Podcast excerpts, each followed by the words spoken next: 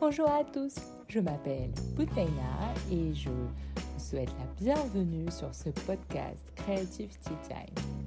Ce podcast est l'occasion de partager des moments avec des personnes inspirantes, de parler de prise d'initiative, de mentorat, de reconversion, de carrière ou de ressources mentales.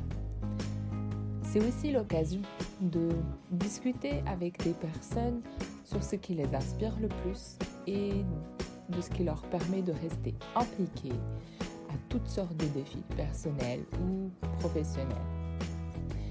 Je vous invite à découvrir leurs clés pratiques pour pouvoir potentiellement les appliquer dans vos propres projets. Bonjour Otman. Bonjour Bouchaina. Merci d'avoir accepté l'invitation aujourd'hui et d'être parmi nous. Ben, écoute, c'est vraiment un plaisir et euh, j'ai écouté quelques-uns de tes podcasts et j'ai adoré. Ah, bah, parfait. Écoute, envoie-moi des fleurs pour une fois qu'on va prendre le temps pour dire à quel point c'est bien mon podcast, tu vois. non, non, franchement, c'est euh, c'est une superbe initiative et je suis content d'y participer. Parfait. C'est, euh, j'espère qu'effectivement, à la sortie de cet épisode, tu, tu, en seras encore plus satisfait parce que c'est quand même l'objectif, c'est pas non seulement de, de partager des choses, mais que toi aussi, tu, tu gagnes euh, derrière quelque chose. Je ne sais pas quoi, mais on va y arriver. Euh, enrichissante. Let's go. Allez, go. Dis-nous déjà, Outman, comment euh, toi qui es à la tête d'un compte Instagram et qui euh, partage autour euh, du développement personnel et de la santé mentale, comment tu es arrivé à, à ce sujet et à le partager sur cette plateforme? Ben, c'était en fait, ça partait d'une envie personnelle d'une curiosité en fait euh, sur euh, mon rapport à ma propre santé mentale, à, euh, mon développement personnel. Ben, dans mon histoire personnelle, j'étais dans une phase de ma vie où je, me posais beaucoup de questions et je me suis dit ben, pourquoi pas ben, essayer de se poser les bonnes questions essayer d'y répondre avec compassion et amour.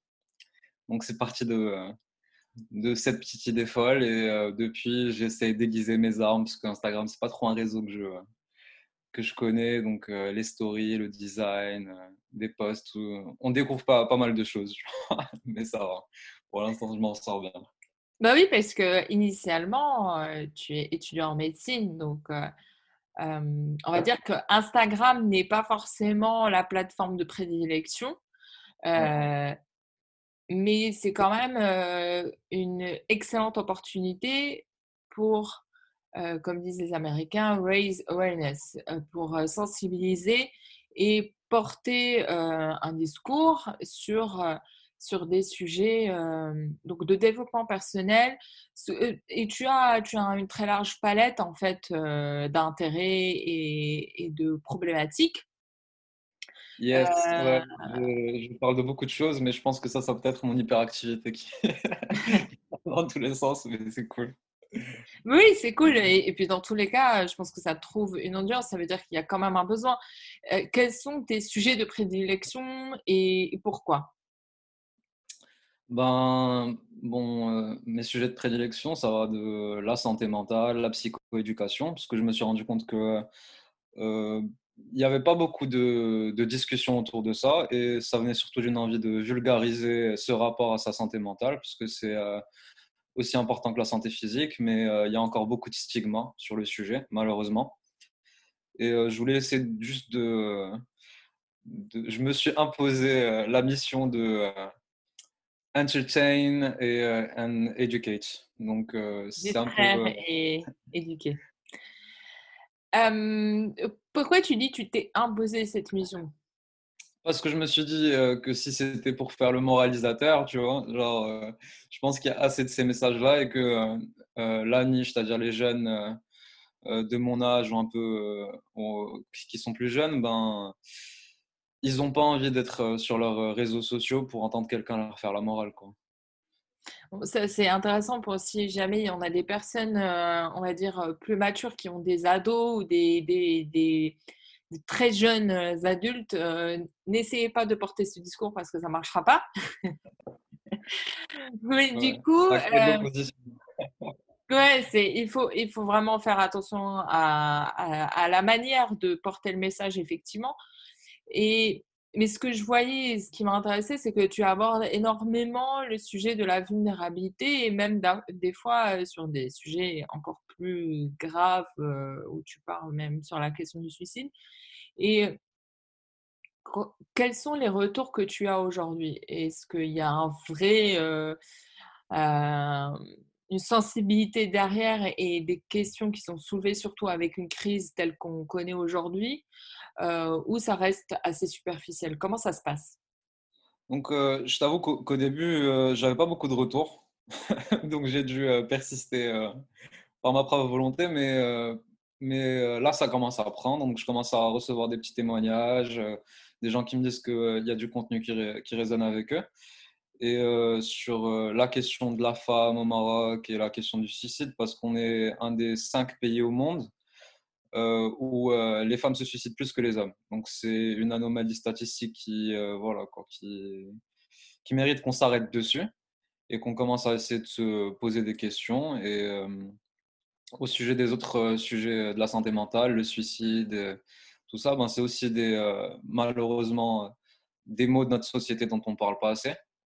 Et moi, c'est à travers ben, ma vie d'étudiant en médecine que j'étais amené à côtoyer des gens qui avaient euh, des pensées suicidaires et à essayer de les aider. Quoi.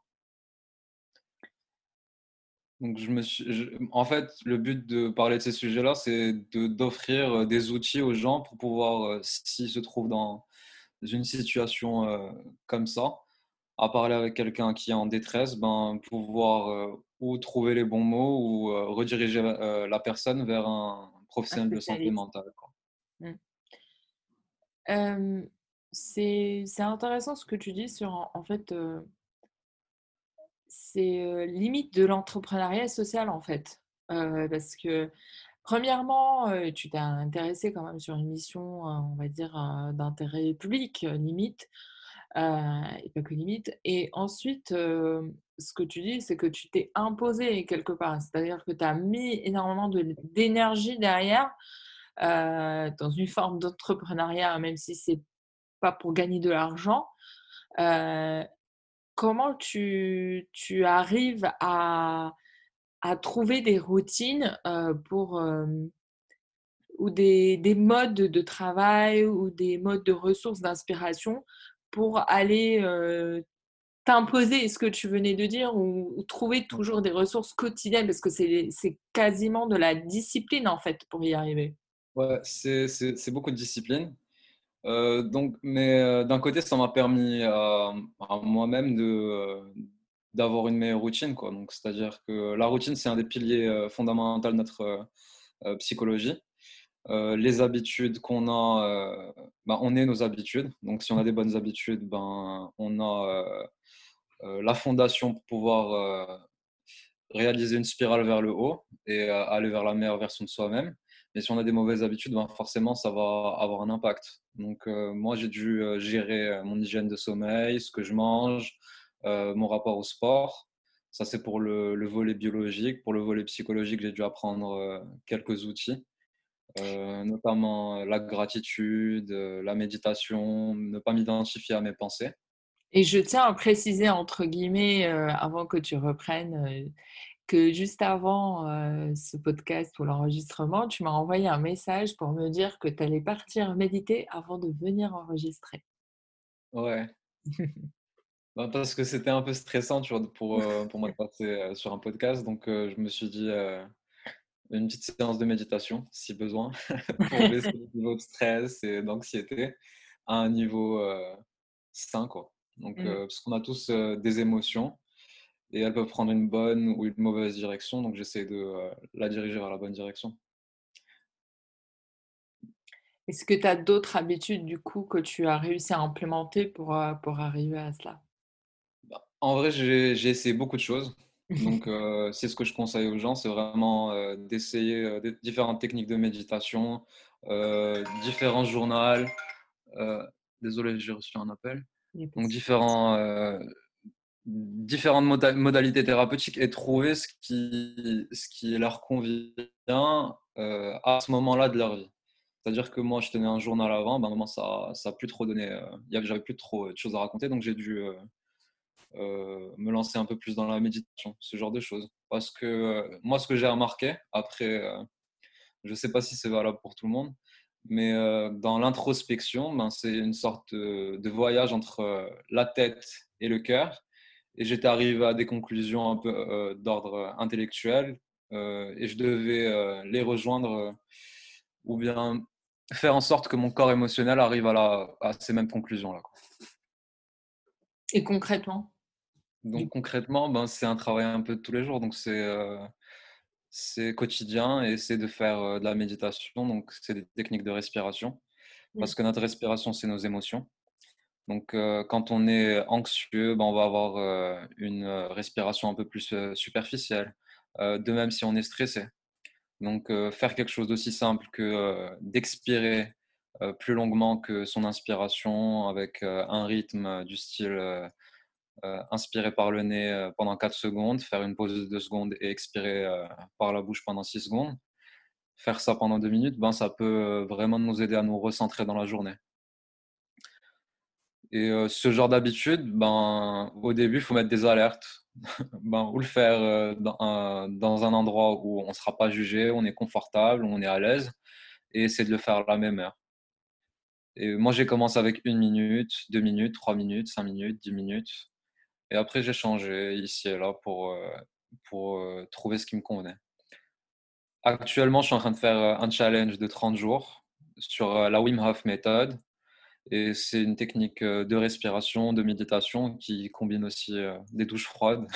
Donc moi, je pas du tout les douches froides, mais on essaye de s'y faire. Donc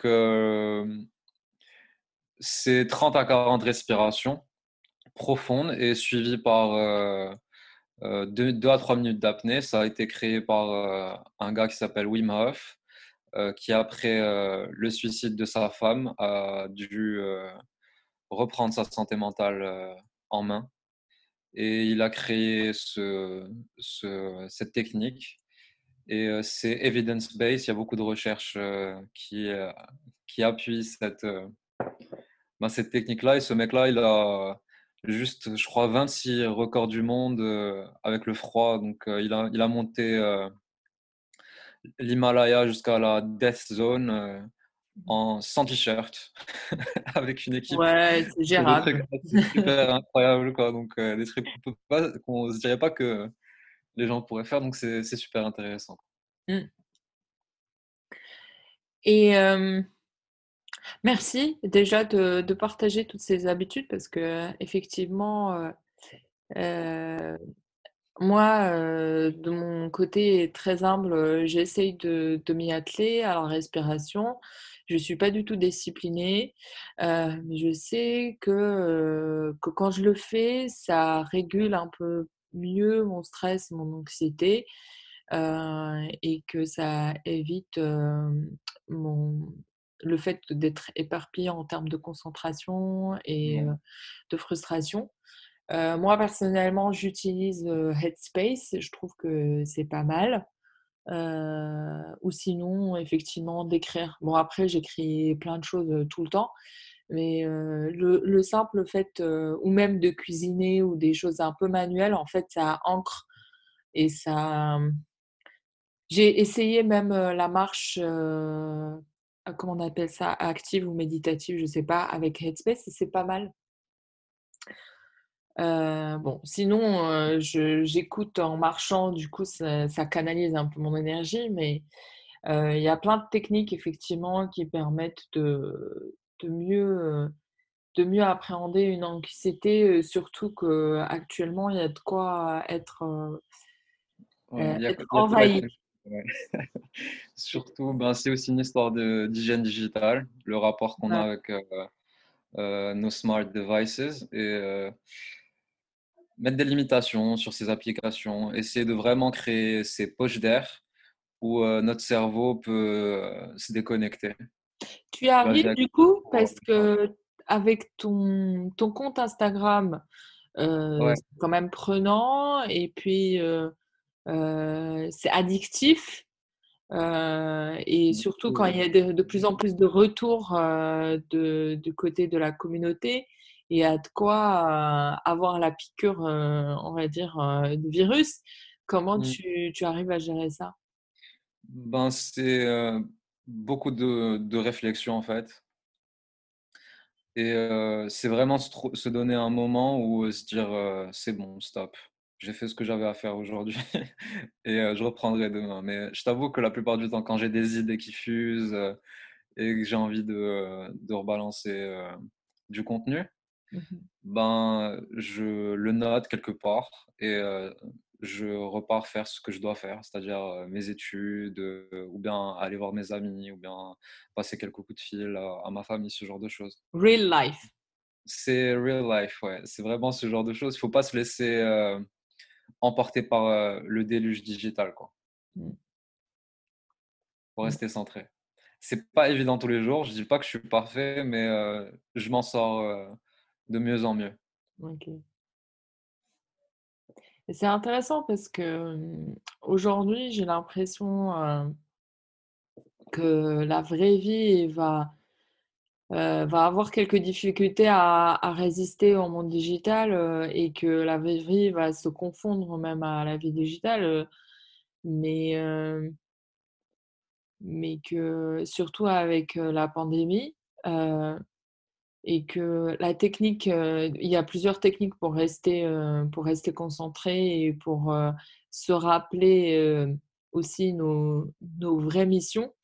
Et est-ce que du coup ce compte et tes intérêts ou ton développement ou la question de, ta passion pour le développement personnel rejoint une, question de passion professionnelle ou bien c'est juste un side hustle, une, une manière de faire un bac à sable, enfin de t'entraîner à, à, faire quelque chose comme ça à côté, on va dire? Bah, déjà, c'est j'ai allié les deux en fait. Donc c'est side hustle et c'est ma passion professionnelle parce que j'ai envie de faire de la psychiatrie. Donc vraiment, en fait, j'essaie de faire découvrir aux gens ce que je découvre moi-même et j'essaie de m'amuser en le faisant parce que je suis quelqu'un qui a un... là pour l'instant je ne suis, pas diagnostiqué mais je soupçonne que je souffre d'hyperactivité et j'ai des troubles de l'attention. Donc moi le seul moyen en fait de faire en sorte que quelque chose attire mon attention et que et que je m'éparpille pas ben c'est que ça soit fun en fait. Donc j'essaie de rendre mon travail fun j'essaie de réapprendre à apprendre de ce côté-là, mon brain coach, c'est Jim Quick. Et c'est comment, c'est se poser des questions, comment ma mémoire fonctionne, comment mon attention fonctionne, comment euh, je peux faire en sorte de canaliser euh, ma de, de, canaliser mon énergie, comment je peux euh, nourrir ma motivation. Donc c'est toutes ces questions-là en fait, c'est des questions personnelles, mais et ce compte Instagram, c'est un peu mon, mon ma petite caverne de réflexion en fait. Donc, euh, pour ainsi dire. Caverne de réflexion, c'est intéressant parce que je n'aurais pas, j'aurais pas défini ça comme ça, mais c'est intéressant, effectivement. Euh, est-ce que tu as des grandes références de livres que tu voudrais partager aujourd'hui avec nous? Euh, Oui, donc déjà, pour, ben, en fait, j'en ai beaucoup. Euh, j'ai euh, Jordan B. Peterson, 12 euh, Rules for Life, An Antidote to Chaos. On a 12 règles de vie. Et je peux en partager quelques-unes rapidement. Oui, bien sûr. Pas dans mes notes. Donc, la première règle, c'est stand up straight with your shoulders back. Donc, ça, c'est vraiment pour affronter la vie. Quoi. Donc, c'est euh, une réflexion euh, psychologique, mythologique qui reprend un petit peu euh, de psychanalyse parce que Jordan B. Peterson, c'est un, un, très grand psychologue et qui a fait pas mal de polémiques dernièrement. et à travers ces 12 règles de vie, ben, il, il, arrive à distiller en fait son expérience de plus de 20 ans de pratique en tant que psychologue clinicien. Et j'ai trouvé ces réflexions-là super intéressantes. Et moi, c'est un livre qui m'a beaucoup apporté. Il y a une autre règle que, que j'aime beaucoup, c'est euh, compare-toi à qui tu étais hier et pas à qui et ne te compare pas à qui est quelqu'un d'autre aujourd'hui. Donc c'est vraiment garder l'objectif sur soi, ne pas tomber dans la hype des réseaux sociaux, à toujours se dire que les gens sont plus beaux, sont plus heureux, ce genre de choses, parce qu'on a quand même un biais de sélection avec les réseaux sociaux. Les gens ne partagent que leurs highlights. Et des fois, quand on est triste et qu'on voit que tout le monde est heureux, ben, on a l'impression qu'il y a quelque chose qui clash avec nous, alors que c'est une émotion tout à fait normale. Mmh. J'avais lu quelque part, je me souviens plus où, que dans les études neuroscientifiques, que le cerveau était dans tous les cas fait pour avoir toujours un biais négatif.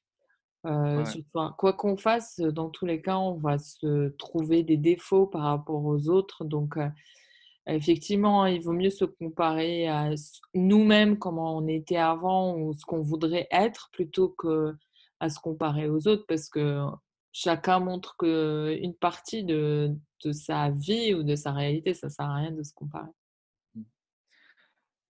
Et on, a, on a ce côté que tu as, très bien dit, c'est qu'on est toujours attiré par le négatif, les émotions négatives. C'est notre instinct de survie qui veut ça. Et c'est ce qu'on peut voir notamment avec les médias d'aujourd'hui, où ils essaient tout le temps de capter notre attention avec des informations négatives, quitte à spammer toute la journée, à faire un peu des reportages poubelles. Quoi. Donc, moi, c'est un truc, moi et les médias J'en peux plus pareil. J'ai fait pareil. Maintenant, je suis en détox, surtout depuis, depuis, depuis la crise. C'est encore pire maintenant. choisir une source d'information fiable et la consulter quotidiennement. Quoi. Mais éviter de trop donner d'attention à tout. Et par rapport à, à, ton, ton deuxième livre, référence Antidote of Chaos, ouais. qu'est-ce que une tu autre règle?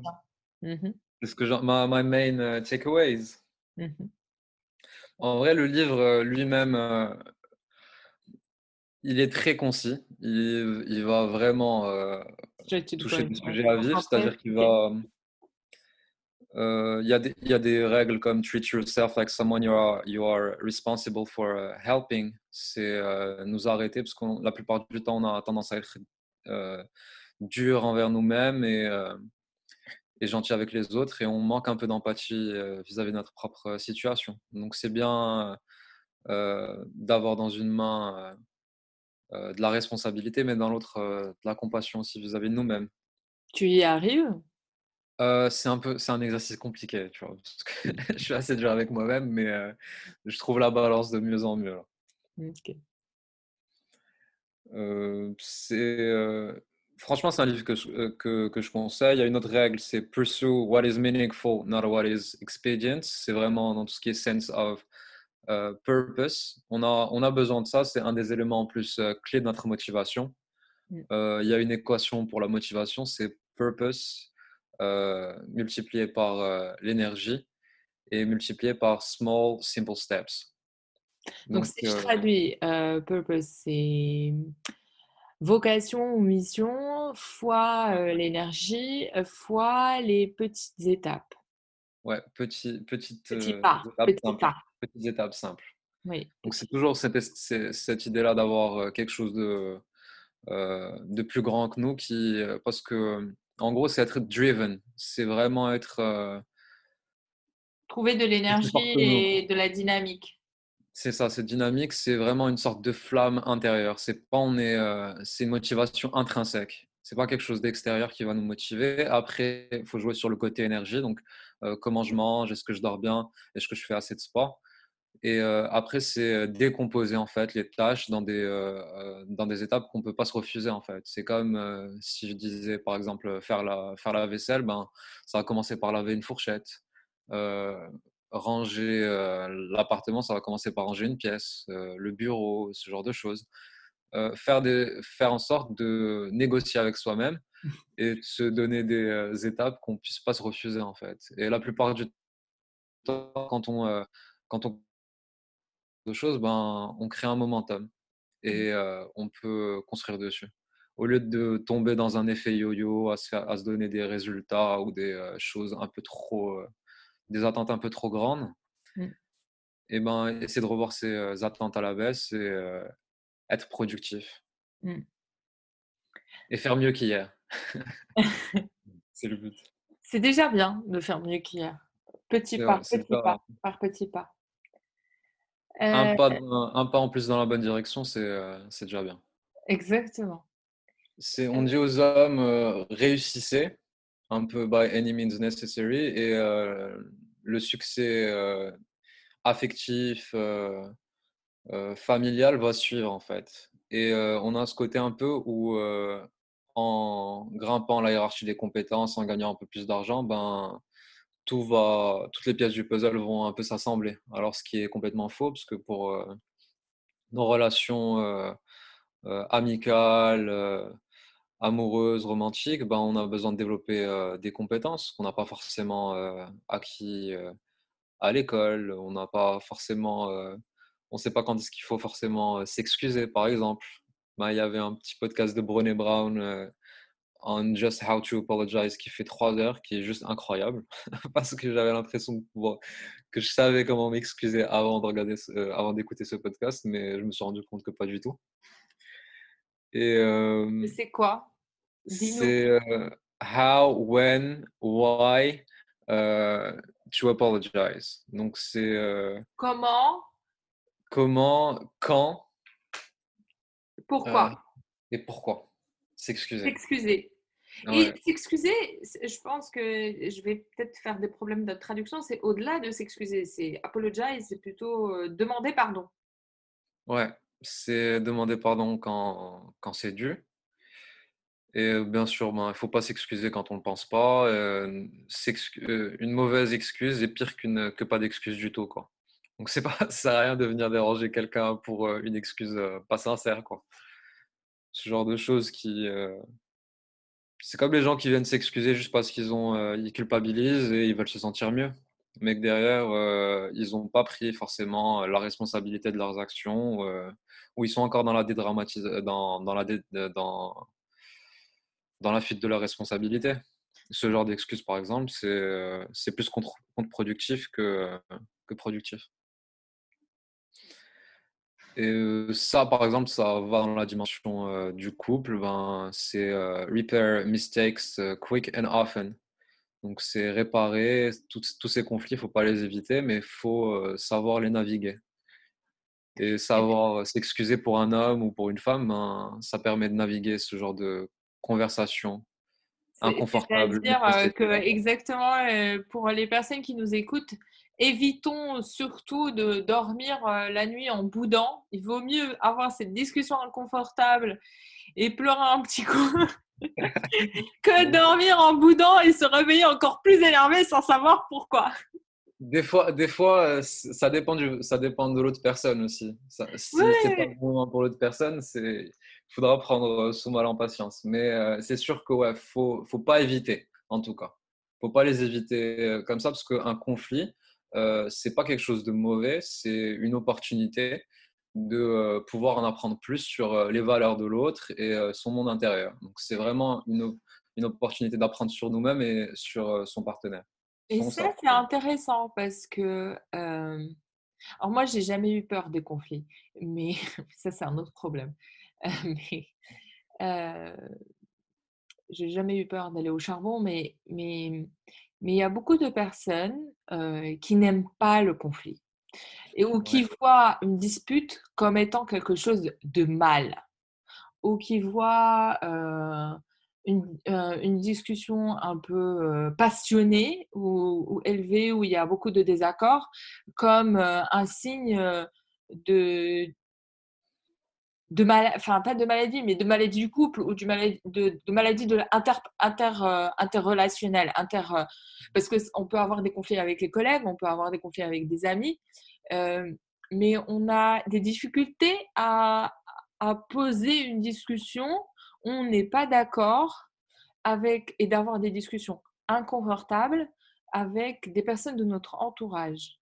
Peut-être à cause de notre éducation, Déjà, déjà, il y a ça, il y a, il y a une grande partie qui est quand même socioculturelle et euh, familiale. Mmh. Donc, euh, ça dépend dans quel environnement on a grandi, comment nos parents eux-mêmes euh, gérer les conflits. Gérer ces conflits-là, parce que c'est eux, c'est notre famille, c'est un peu notre première classe sur l'amour. Et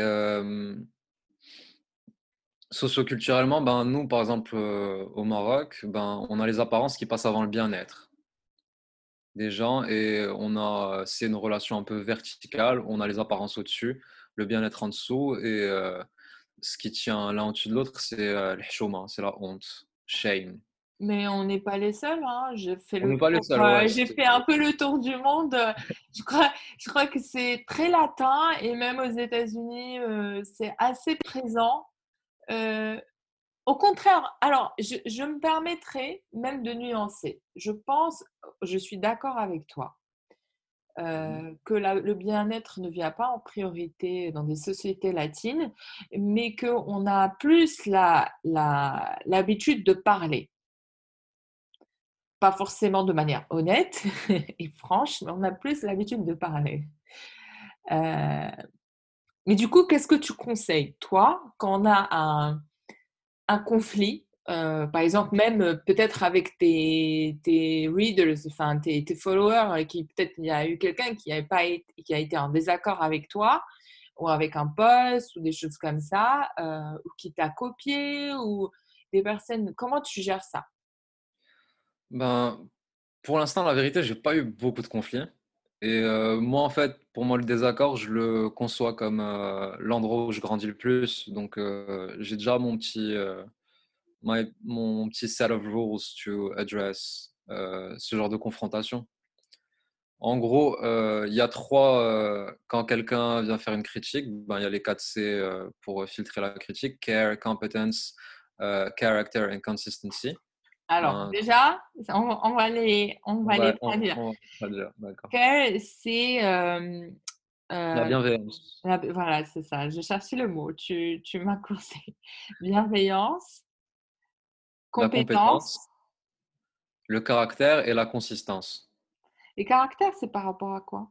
Euh, le, tempérament de la personne, quoi. Si on sait que la personne, elle est, she's more on the rough love type of the, euh, spectrum et qu'elle vient de manière un peu trop euh, brute, ben, si on prend son caractère en compte, on va se dire ok, euh, je vais pas forcément le prendre mal, on va passer outre ma réaction de base et on va essayer de filtrer et de prendre le positif euh, de tout ça en fait. Et ça, c'est ce qui est bien avec ces filtres-là, c'est que que la critique soit positive ou, qu'elle soit négative, il faut appliquer ces quatre filtres peuvent être appliqués et on prend ce qui a de la valeur et on, euh, et on le rentre ça dans nos data et on réajuste notre comportement. Et la dernière, c'est consistency. Consistency, c'est plutôt cohérence. Euh, comment elle, elle, euh, s'incarne? La consistance, ça dépend. Est-ce que c'est quelqu'un qui... qui... Moi, moi, je l'avais compris différemment. Je l'avais compris dans le sens où c'est quelqu'un est-ce que, qui est consistant dans son feedback? C'est pour ça que je disais cohérente, c'est-à-dire que il, fait toujours les mêmes feedbacks ou la même typologie de feedback. Donc quelque part, tu acceptes euh, le ton ou la manière de le faire, ou tu tout d'un coup euh, ça sort de, nulle part et que là tu comprends pas en fait. C'est ça? C'est ça. Ouais. C'est sûr que euh, si c'est quelqu'un avec qui on a l'habitude de parler plus souvent, ou si c'est quelqu'un qui vient d'apparaître pour la première fois, ben c'est sûr qu'on va regarder la situation pas forcément avec les mêmes yeux. Quoi. Mmh. Et donc après, bon, pour la, critique, ben, sur, les, sur les commentaires, j'en ai eu quelques-uns, mais pour moi, en fait, l'objectif, c'est vraiment pas de perdre le débat s'il y a un débat, parce qu'il n'y a pas pire que de perdre le débat. la deuxième meilleure, en deuxième lieu, c'est de gagner le débat, mais ça, c'est vraiment juste pour faire plaisir au petit côté impulsif à l'intérieur de moi. Mais je pense que la meilleure situation, c'est que quand deux, quand deux personnes, même si elles ont un désaccord, ben, elles en ressortent toutes les deux gagnantes en fait de, de la conversation.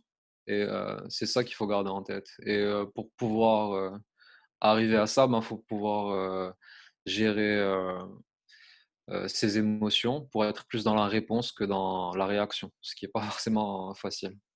Moi, ça m'a demandé beaucoup de, de conversations avant d'arriver à, à, maintenir mon calme. Mmh. Surtout qu'on nous habitue plus à être dans la réaction que dans la réponse. C'est ça. Donc, sur, je dirais même que limite pour les hommes, nous, on a des émotions qu'on a le droit d'exprimer, c'est-à-dire par exemple la colère. Ça, c'est quelque chose qu'on a le droit d'exprimer, crier, s'énerver, s'agiter, taper dans un mur, ce genre de choses. C'est des choses où... Socialement, c'est accepté. Socialement, c'est assez accepté. Alors que, par exemple, exprimer de la tristesse, pleurer, ce genre de choses, ces émotions négatives, faire preuve de vulnérabilité, là, c'est associé de la faiblesse. Mmh. Donc, alors que moi, je pense que pouvoir s'écrouler et se relever, ben, ça, demande beaucoup de, ça demande beaucoup de force. Et de pouvoir s'asseoir dans des émotions négatives, inconfortables, et leur faire de l'espace, c'est quelque chose qui n'est pas simple du tout. Après, là où je pourrais mettre un peu la limite, c'est que pas tout le monde mérite de voir nos moments de vulnérabilité.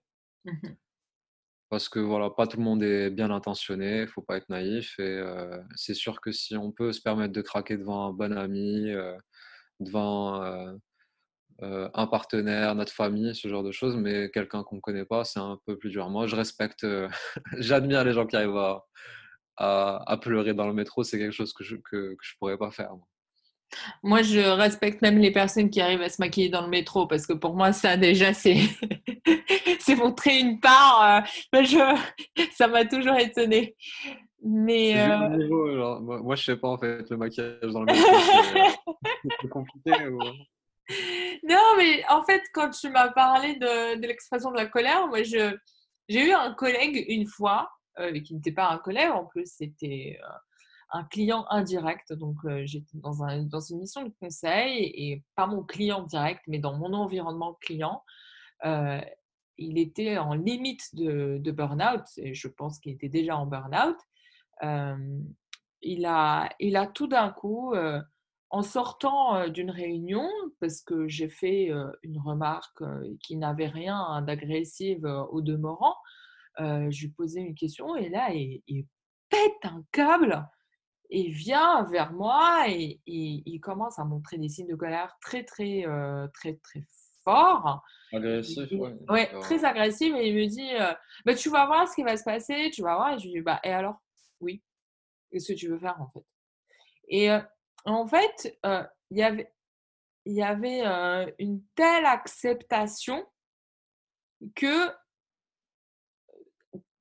la colère s'exprime comme ça de la part d'un homme. Alors qu'une femme, on, lui aurait dit tout de suite, c'est pas possible, elle est névrosée. Bon, par contre, moi, je dis pas. directement, elle fait quoi l'autre hystérique Voilà, elle est hystérique, machin. Et, euh, et ça a pas, d'ailleurs, c'était pas passé et euh, il est parti en arrêt parce que effectivement, c'est un signe de, de problème. Euh, en équipe, on avait des problèmes effectivement, mais ça voulait dire aussi qu'il fallait qu'il en parle avec ses supérieurs et que ça soit géré parce que c'était dangereux pour lui et qu'en plus, quand ça pète comme ça en open space, ça, ça peut être dangereux pour les autres. Exactement. Mais j'ai eu aussi des collègues qui s'effondraient femmes en pleurs dans des open space ou des clientes en réunion parce qu'il y a eu des moments de stress intense. Et les hommes réagissent très mal. en fait, ils savent pas quoi faire devant les pleurs, même de collègues. Je dis même pas de, devant de partenaires, mais ils savent pas. En fait, il y a un, tel inconfort par rapport à des, niveaux de vulnérabilité comme ça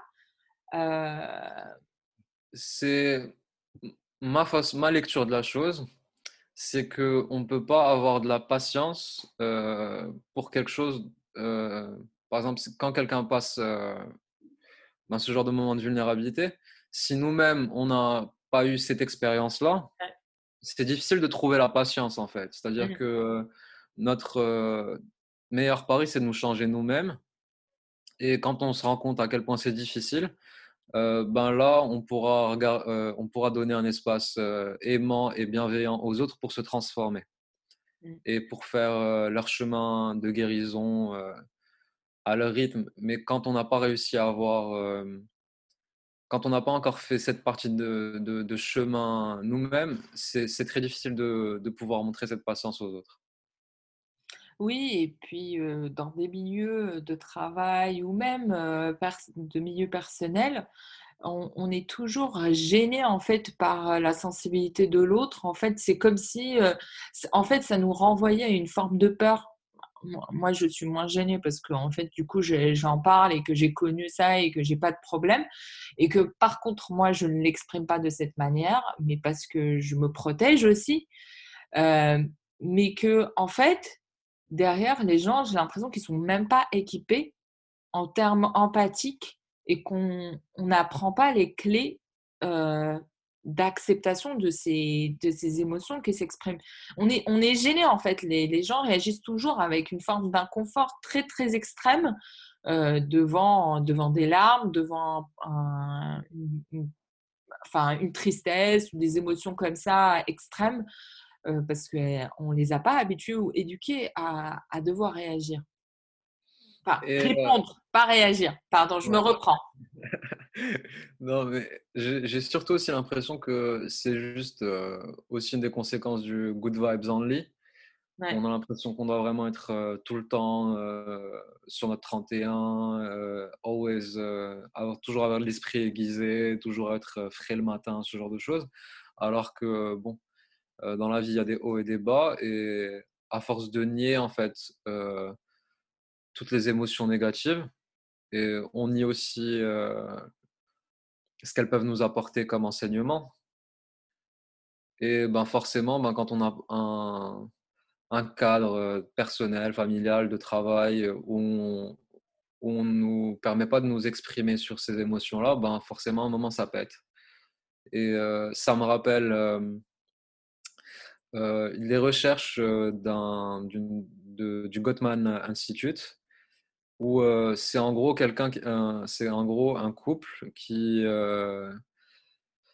qui fait de la thérapie de couple, qui fait beaucoup de recherches et qui ramène des couples qui ont des problèmes pour bruncher le samedi et le dimanche. Et mmh ils leur mettent plein de petits électrodes pour mesurer leur constante vitale, l'attention de leurs muscles, l'activité électrique du cerveau. Donc ça fait un brunch un peu laboratoire, mais et ce qu'ils ont remarqué, c'est que les couples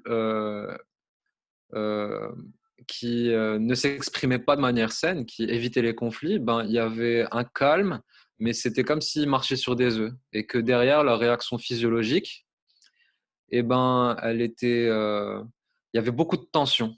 Donc c'était une sorte de, calme qui cachait la tempête. Et c'est une histoire de. C'est des années, c'est des couples qui peuvent être euh, comme ça dans un mal-être. Et depuis des années, il y a des années de ressentiment. Euh, quand on ne fait pas les excuses au bon moment euh, et de la bonne manière, ben, il y a une sorte de rivière de bizarrerie qui s'installe. Mmh, mmh, mmh. Et des fois, ben, des années, ben, on peut avoir un océan de, de bizarrerie entre deux personnes. Et ce, ce gars-là du Gottman Institute peut prédire, je crois, entre 90 et 95% euh, le taux de divorce. je ne vais pas passer le test, mais. non, mais euh, c'est intéressant parce qu'effectivement, c'est aussi euh, la pensée, on va dire, populaire qui dit oui, il faut se méfier de dort ou plus moins on nettoie la saleté, plus elle va s'encrasser. Enfin, il y a plein d'expressions populaires qui rejoignent cette pensée qu'en fait, euh, il y a... le calme euh, n'est pas forcément signe de bien-être. C'est ça. et la plupart du temps, les gens ils pensent que c'est un risque euh, de, de, d'aller en conflit. Mm. Mais derrière, quand on, quand on a du ressentiment ou quand on pense que quelqu'un a fait quelque chose qui nous plaît pas et qu'on ne le dit pas, ben, on se trahit d'une certaine manière. Mm. Et on rumine.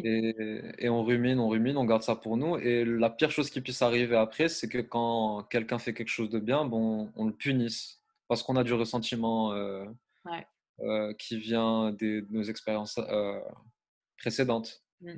Et en thérapie, en, dans, dans l'étude des comportements, c'est la pire chose à faire à quelqu'un, ben, c'est de le punir quand il a fait quelque chose de bien. Quoi. Bah oui, parce que du coup, la personne euh, refuse de faire. Voilà, tu, tu, la récompenses plus. Donc, du coup, bah, elle va refuser de faire quelque chose de bien. Hein. Du coup, tu repars sur un cycle, euh, sur un cycle mauvais. Ouais, c'est ça. Donc, il y a la, déconnexion qui peut se mettre en, place. Euh, genre de, choses, de, de, dans ma, de mon expérience tout à fait humble, ce que j'ai, ce que j'ai découvert, et ça rejoint notre discussion sur le pardon. Il y a la question de demander pardon, mais il y a aussi la question de se pardonner et, de pardonner aux autres. Euh, parce que comme tu disais, euh, on ne peut pas changer les autres, mais on peut changer euh, soi-même. Et, et, des fois, cette question de rumination, c'est aussi parce qu'on ne pardonne pas et que même quand la personne a demandé pardon et que ça coûte trop cher en fait. Ouais, ça, ça c'est aussi dans, c'est aussi pris dans c'est aussi abordé dans le podcast de Brenet. Mmh. Euh, c'est aussi en, en, en, tant que euh, celui qui reçoit euh, les excuses, si les mmh. excuses elles sont sincères et qu'elles sont bien faites, etc., pouvoir aussi, à un moment ou à un autre, ben, euh, faire le pas en fait. Parce que la haine et euh, la colère ou le ressentiment, ben, c'est des, des, émotions totalement, totalement naturelles. Mmh. Mais à partir d'un moment, ben, ça peut, elles peuvent se transformer en un attachement et elles peuvent euh, nous laisser dans de très, très mauvais endroits en fait. Mmh. Mais pour cette question-là du pardon, je pense que il y a beaucoup, surtout dans le euh, self-help et euh, développement personnel, mmh. on, il est trop souvent brandi comme euh, outil de développement personnel. Alors que moi, j'ai plus l'impression que le pardon, il se trouve plus qu'il ne se cherche. En fait. Ce qui est un peu bizarre. Tu peux pas le forcer. Non, non, tu peux pas le forcer. C'est ça il vient, il vient naturellement. Il faut pas le forcer pour faire plaisir à l'autre parce qu'on revient à se trahir toi-même. Et euh, ça, c'est quelque chose, par exemple, que moi j'ai vu euh, dans ma pratique où bah, tu as un couple qui. Euh, il y a une histoire de tromperie. La trahison, c'est une des émotions les plus difficiles à digérer pour, pour un couple. Et ça ne se force pas le pardon. Ben, au bout de quatre mois, je crois que le mec en a eu marre, que ça soit pas redevenu comme avant, etc. Mmh. Ben, c'est pas trop. Là, à partir de ce moment-là où il a commencé à s'énerver, ben, ses excuses, elles étaient plus trop sincères. Parce que les actions n'étaient plus en alignement avec, euh, avec les paroles. Mmh. Et euh, ce genre de ce genre d'événement, ben, il n'y a pas vraiment de time frame, il n'y a pas de time set, il n'y a pas de chronomètre. C'est euh, chacun chacun euh, son propre rythme de, reconstruction et c'est aux deux partenaires de négocier les termes de, oui. Euh, de cette reconstruction de, cette reconstruction là quoi. Mmh. Et Othman, dis-nous, est-ce que euh, du coup tu penses te spécialiser en psychanalyse ou psychiatrie ou comment tu te vois dans quelques années?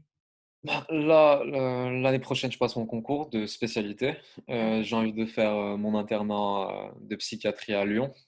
Donc, je dois être assez bien classé. Donc, ça va être un combat aussi. Mais c'est cool. C'est challenging, ouais! Challenge, challenge. We rise up to the challenge. Et après, ben, je me vois.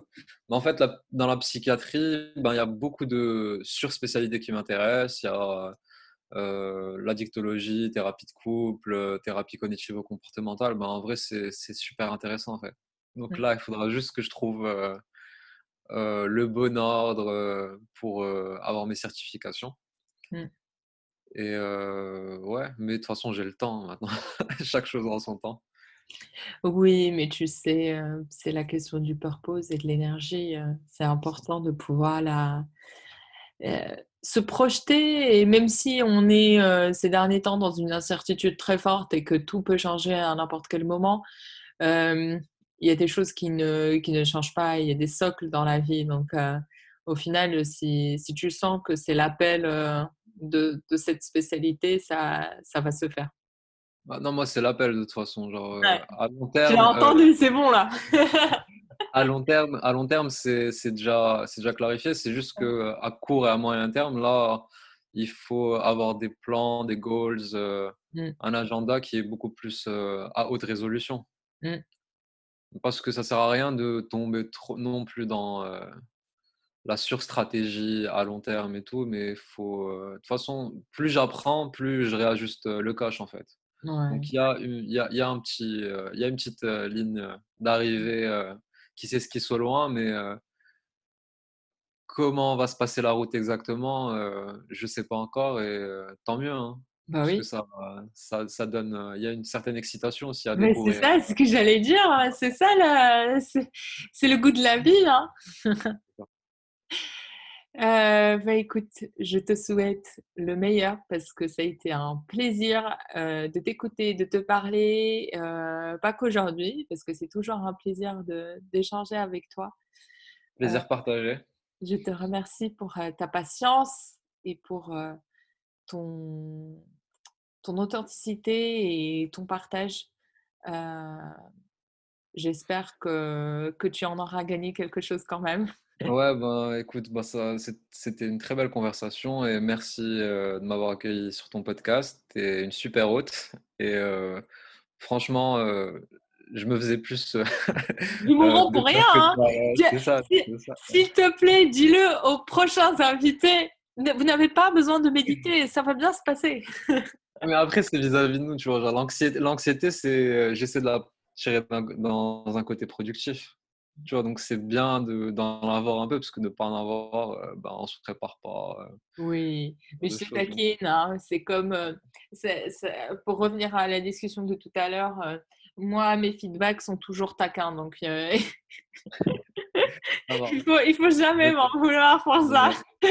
c'est généralement que un copie mécanisme, je ne sais pas comment le lier, mais c'est même énervant. Je le sais pour mon entourage, mais c'est malheureusement on peut pas totalement se changer. On peut se changer juste un petit peu, pas totalement. Ah, ça, ça a l'air d'être une croyance limitante. Ah, écoute, je, je, te dirai d'ici 10 ou 20 ans comment ça sera passé. Ça marche. Merci beaucoup, merci beaucoup, Boutiaïna. J'espère que cet épisode vous a plu. N'hésitez pas à nous ajouter un commentaire ou un avis euh, sur les différentes plateformes d'écoute ou à me retrouver sur les réseaux sociaux pour échanger sur euh, l'épisode ou ce que cela a évoqué en vous. À bientôt!